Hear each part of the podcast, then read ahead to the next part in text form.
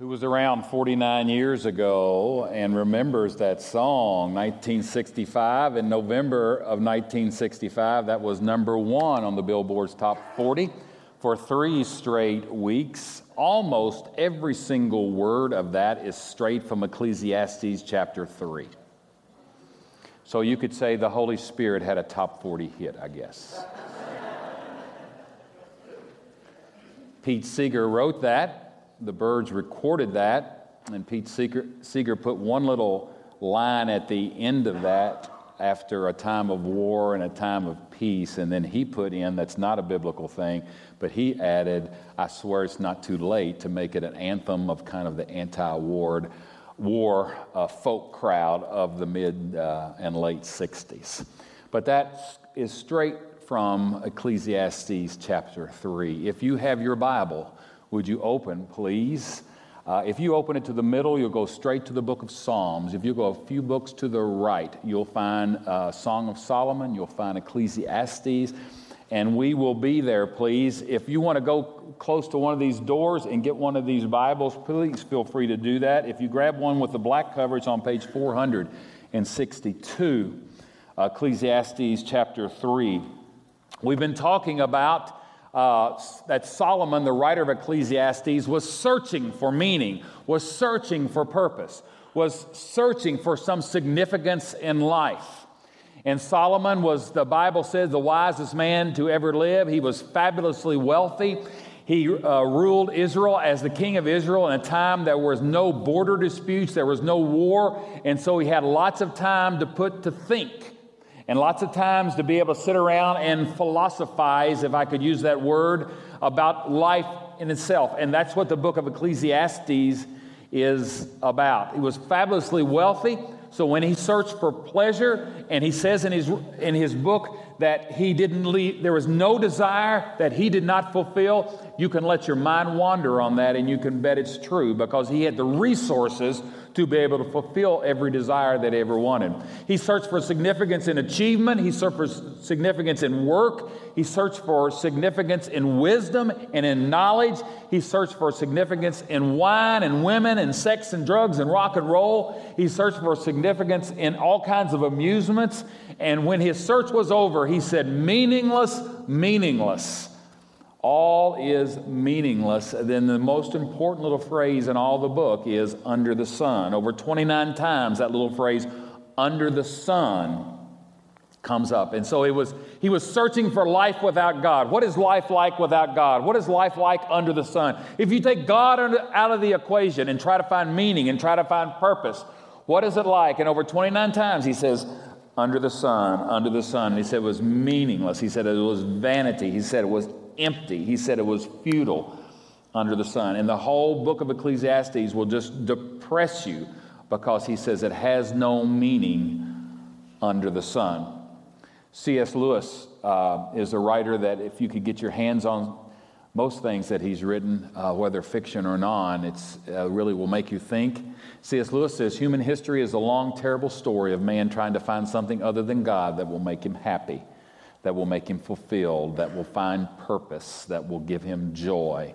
And I think you could say that the book of Ecclesiastes is a story, a long, terrible story of a man trying to find something other than God that will help him find happiness and meaning and purpose in life under the sun. Under the sun. And so we come to Ecclesiastes chapter three. Those words were just sung for you. May I now read them to you. There's a time for everything and a reason for every activity under the heavens, a time to be born and a time to die, a time to plant and a time to uproot, a time to kill and a time to heal, a time to tear down and a time to build, a time to weep and a time to laugh, a time to mourn and a time to dance, a time to scatter stones and a time to gather them, a time to embrace and a time to refrain from embracing, a time to search and a time to give up, a time to keep and a time to throw away. Time to, some of you have been telling your wives about that one, right? There's a time to throw away, right? Or maybe your husbands.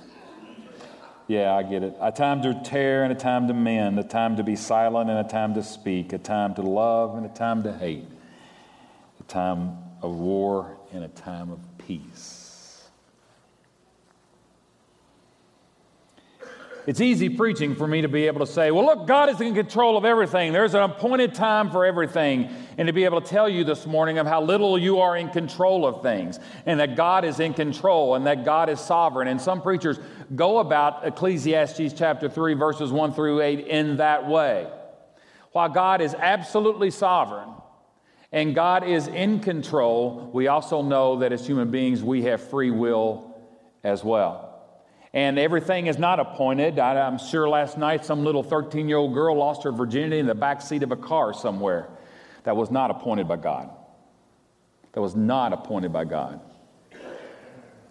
I wasn't a Christian until I was thirty-four years of age, and I fell into depths of sin. Way down. That was not appointed of God. That were my lousy choices. My lousy choices. And the times of our lives can change, and the times of our life we go through this and we go through that, and a lot of those are dependent upon our choices, even though God is control. Let me, I want to tell you how in control God is. God is sovereign, and I, I get, he would certainly be sovereign if he was a great puppeteer in the sky, and the only thing I was was just this puppet that he was telling me to go this way and telling me to go that way. He's in control, right? But I'm even more impressed with a God who is in control through my free will, that gets done what he wants to get done, even through my lousy choices. You know, the people of Israel wandered forty years in the desert, and I believe with all my heart God wanted them to go straight through in five days. But they made lousy choices. And this sovereign God that's in control takes their good choices, takes their bad choices, takes their sin, takes their obedience, and still gets his will done. Now that's a God that's in charge. That's a God that's in charge.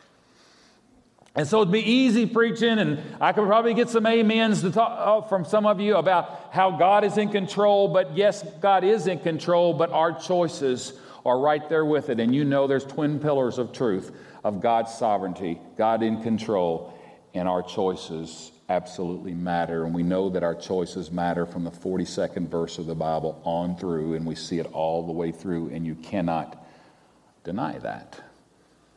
So if this is not really telling us about that God is controlling everything and God is pinpointing this and God is making sure of this happens at this time and God making sure that that happens at this time and this happens at that time and I marry that person at that time and that person at that time and this person gets divorces at that time. After all, everything happens for a reason, right?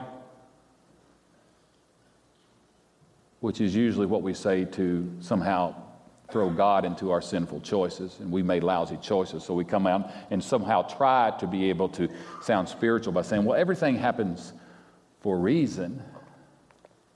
Well, the reason was probably my lousy choice. So what does this mean if it's not totally talking about how God is controlling this and how God controls that and how God controls this and how God controls this? I think one thing Solomon's trying to be able to tell us, as he looks under the sun, underline that, bold print, italicize it, under the sun, as he looks under the sun, he's saying the whole range of life's experiences. The whole range of life's experience. You want to call it being born, you want to call it dying, you want to call it planning, you want to call it uprooting, you want to call it time to kill and time to heal. All of life's experiences, we all go through them under the sun. There's not a single one of us that will not go through all the ups and downs and the overs and the unders of everything that happens under the sun. You see, I think one of the reasons he's being able to say this is because sometimes Christians think that God is just here to protect us. God is here. God is my little rabbit's foot I pull out when I need some good luck charm. And it's a little prayer that I pray when I need out of some trouble. And God is my fortress that I stand behind when I want protected. And all the bad things of the world won't happen to me, but you don't see that anywhere in Scripture. People of God and the people who do not believe in God all go through difficult times. They all go through ups. They all go through downs. They all have mountains. They all have valleys. Jesus said, I've quoted it to you a hundred times. Jesus says, in this world, this is a promise from Jesus, friends. Jesus says, in this world, you will have trouble. In this world, you will have trouble. But the verse doesn't end there. He says, but behold, you can live over the sun because I've overcome the world. Amen. Why, why is it that we get so bent out of shape as Christians when, when things don't go our way? And why is it that we get so bent out of shape when we are tempted? And why is it that when we get so out of, bent out of shape when our finances are bad and, and, and when we go through difficult times and when our kids fly off the handle and, and when we're out of work and, and, and, and when we go through health difficulties? Because everybody goes through that under the sun. There's nowhere in Scripture that you're immune to any of that stuff. Apostle Paul went through some of the most difficult times that any of us could be able to get, go through. And he was the man most used by God to be able to further Christianity all through the world. If there's anybody God should have protected and paved the way for, it should have been the Apostle Paul. But he counts time and time again the difficulties that we, we went through. And he says in First Corinthians, Second Corinthians that there was a time that he even despaired of life itself. It was so difficult.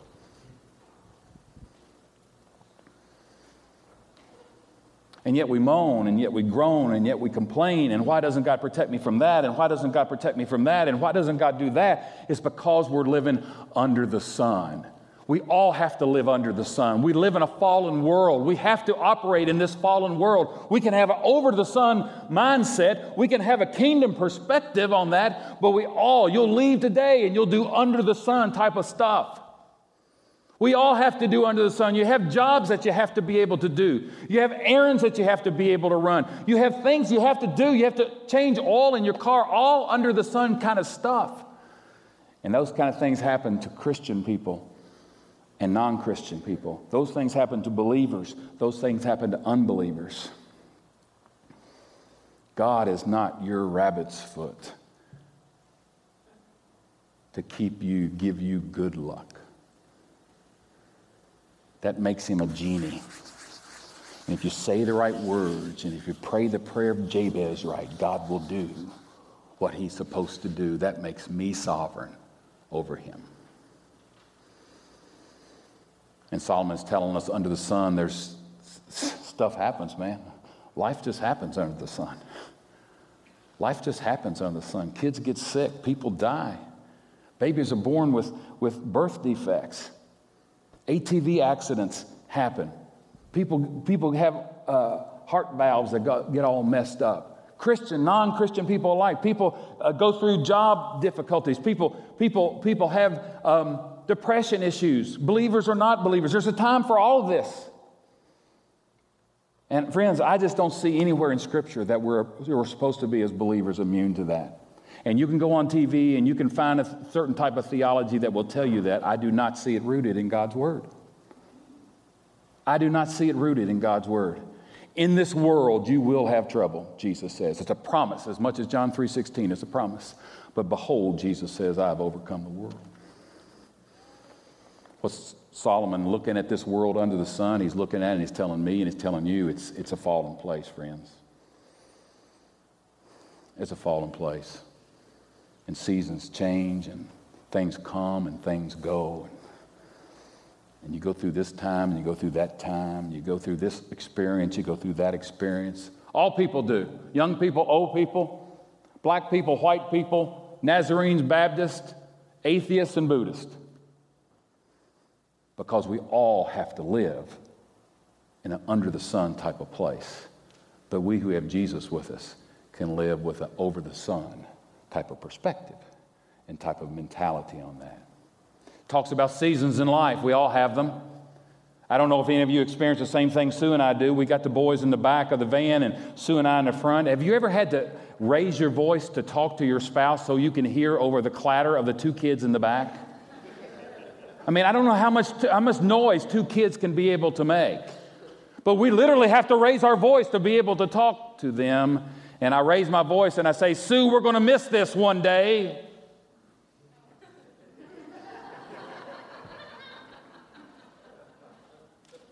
There's a season. There's a season of parenting. Different seasons of parenting. Some of you are in the season where you need to let go. Some of you are in the season where your child is growing up and it's really hard for you to let go. But that's what you raised them for. You raise them so they can be out there on their own and make good decisions on their own. It's very hard. It's very hard. Someone said to me, it's like, it's like holding a bird. If you hold a bird too tight, you'll squash him to death. If you hold him too loose, he'll fly away. There's different seasons we go through as parents. There's seasons that churches go through. There's seasons that you go through in, in, in, your, in your job. You'll go through great, fulfilling times in your job, and you'll go through times that you are unfulfilling your job. It, all, it happens to everybody. Christians may like their jobs. Christians may not like their jobs. Christians may get fired. Christians may not get fired. It, it, it all happens under the sun because we live in a fallen world. Change happens. Life happens. And I can mumble about that and grumble about how, oh, why, am I, why am I having to go through that? And why do I have to deal with this temptation? I've given my tithe every single Sunday for, for ten straight years, and why do I have to do this? And why, why? Under the sun, man, stuff happens. Under the sun, seasons change. Live in a fallen world. Under the sun, it's never going to be right. It's never going to be perfect. It's never going to be constant. It's always going to be in flux. It's always going to be changing under the sun. Can you deal with that, Christian person? The most useless thing I can do is try to keep things the way they are. It is a chasing after the wind. The most futile thing I can do is to try to keep things the way they are.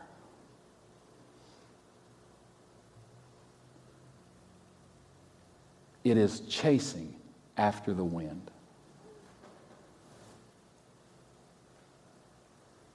For things are forever changing. Time to be born and a time to die. Now, we don't like that things are ever changing, and, and, and so sometimes we try to make believe it doesn't happen. And we even try so hard to make believe it doesn't happen that we change the verbiage sometimes. And I've noticed the verbiage around people's death and the service that happens after the people's death has changed from a funeral to memorial service to a celebration of life. We're not comfortable with the word dead. Can I tell you something? And I, I say this as graciously, but see, I live in Realville. And my dad's dead. He died on January eighth, two thousand five. He didn't pass on. He didn't pass away. There's a time for him to be born, and there's a time for him to die. And we try to avoid it many times, and we, and we try so many things to avoid the difficulties of life, but they'll still come. And the only healthy way that I can deal with that is to be honest about it and hit it straight on and not try to make believe it didn't happen or change some verbiage that makes it sound different. That's the way life is under the sun.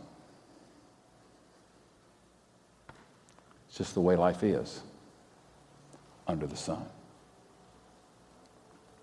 Jesus was into change. Jesus knew things were always changing. Eric, do we have some scripture up here? Matthew, Jesus came and it's, Jesus said, you have heard that it was said to people long ago, do not murder, and anyone who murders will be subject to judgment. But I tell you, but I tell you something different.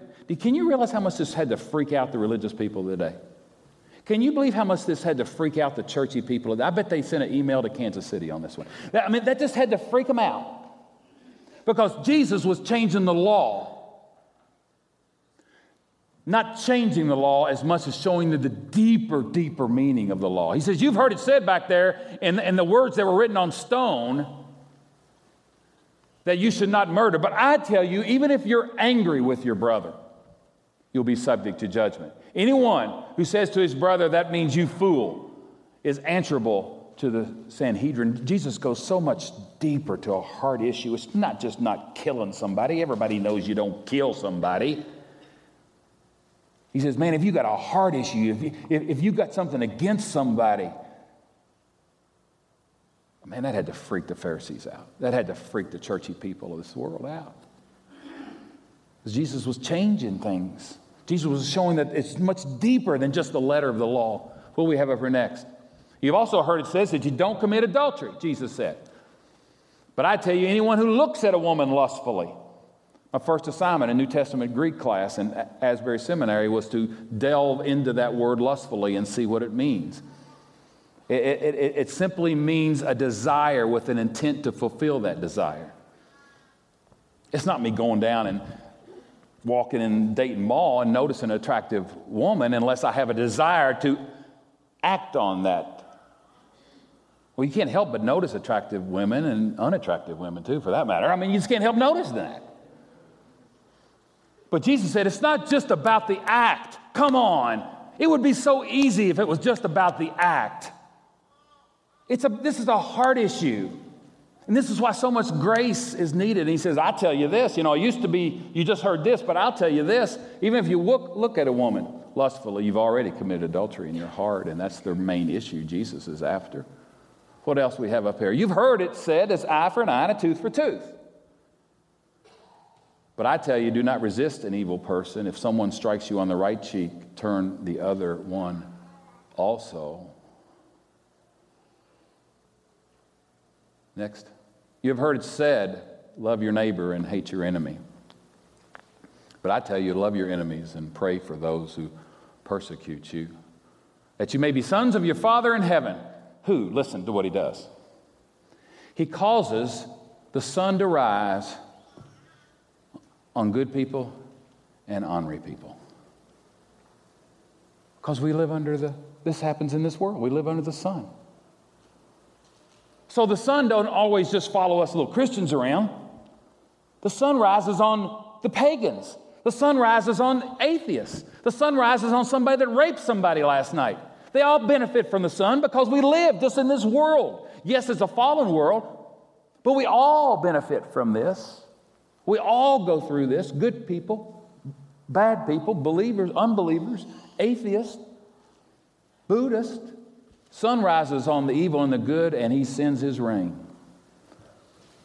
on the righteous and the unrighteous. Dave Beam, and Daryl Siders, and Merrill Thornton, all the farmers in this church, they know lots of unbelieving farmers who have good crops, don't they?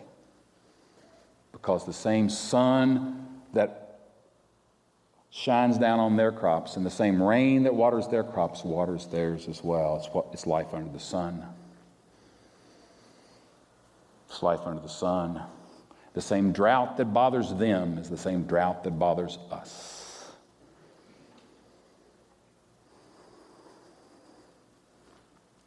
How do you deal with the inevitable difficulties of life? How do you deal with inevitable difficulties of life under the sun? Mumble, mumble, grumble, grumble, grumble, mumble, mumble, mumble, give my tithes, come to church, Sunday school, mumble, mumble, grumble, grumble, this world's going to pot, grumble, Democrats, Republicans, mumble, mumble, mumble. How do you deal with all the under the sun stuff that happens? And you'll be plagued with under the sun stuff this week. You'll be plagued with it.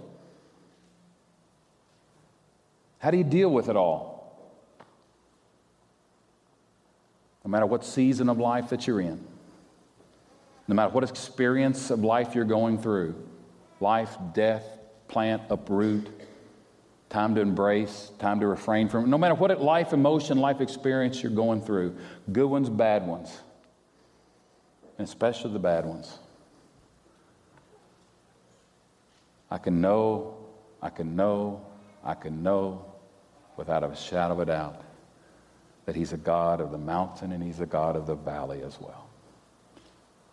And just because I'm going through a difficult time doesn't mean that I'm any less a Christian or go through a difficult season or going through a difficult experience or going through a difficult emotion. I can go through it with an over-the-sun perspective and knowing that God is walking through that with me. I'm going through a season of prostate cancer. Okay? Big deal. I mean, half the guys my age have got some level of prostate cancer in their body. Okay? I can freak out about that, I can worry about that, or I can be able to say to God, now God, man, we're going to go through this together. And I'm going to learn things about you. I'm probably going to learn things about myself. And I don't know where this is going to end. and how this is going to turn out. I don't know if I'm going to have a prostate removed. I don't know if I'm going to have radiation. I don't know if I'm going to have, do this or do that. I don't know, God, but you and me are in this thing together. And you're going to teach me something through this. Or I could mumble, mumble, and grumble, grumble, fifty-five, and lose my testimony, lose my witness.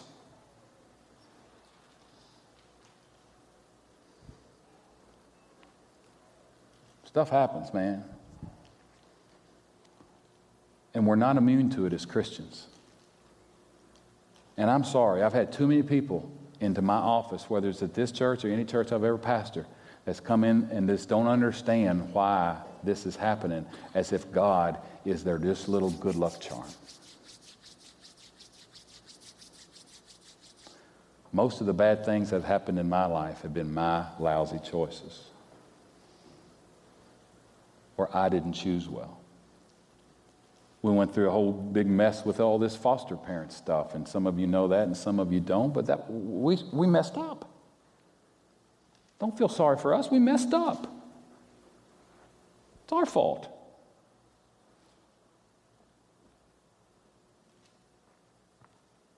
It's our fault that Dakota and Dalton are not Athertons now. Knowledge was with us for twenty-six months. County lied to us. That's no, that's no big deal. I mean, if you're going to work with the government, they're going to lie to you, right? I mean, I, sh- I shouldn't get all bent out of shape about that. If, if, if, if I choose to be a foster parent, I mean, I'm going to have to work with the government.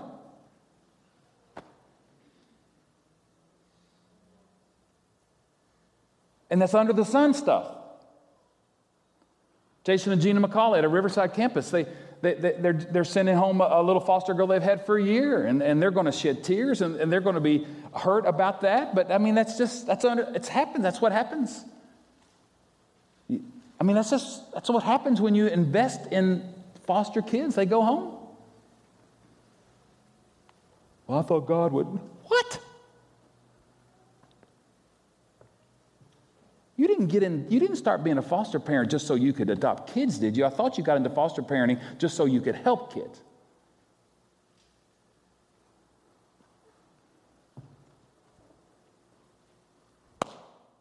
Under the sun, Solomon says, is meaningless.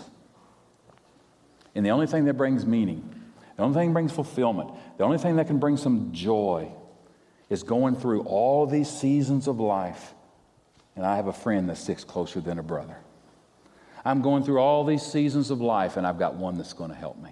I'm going through all these seasons of life. And you know what? When I come out of this prostate cancer, I'm going to know God more than I know him right now.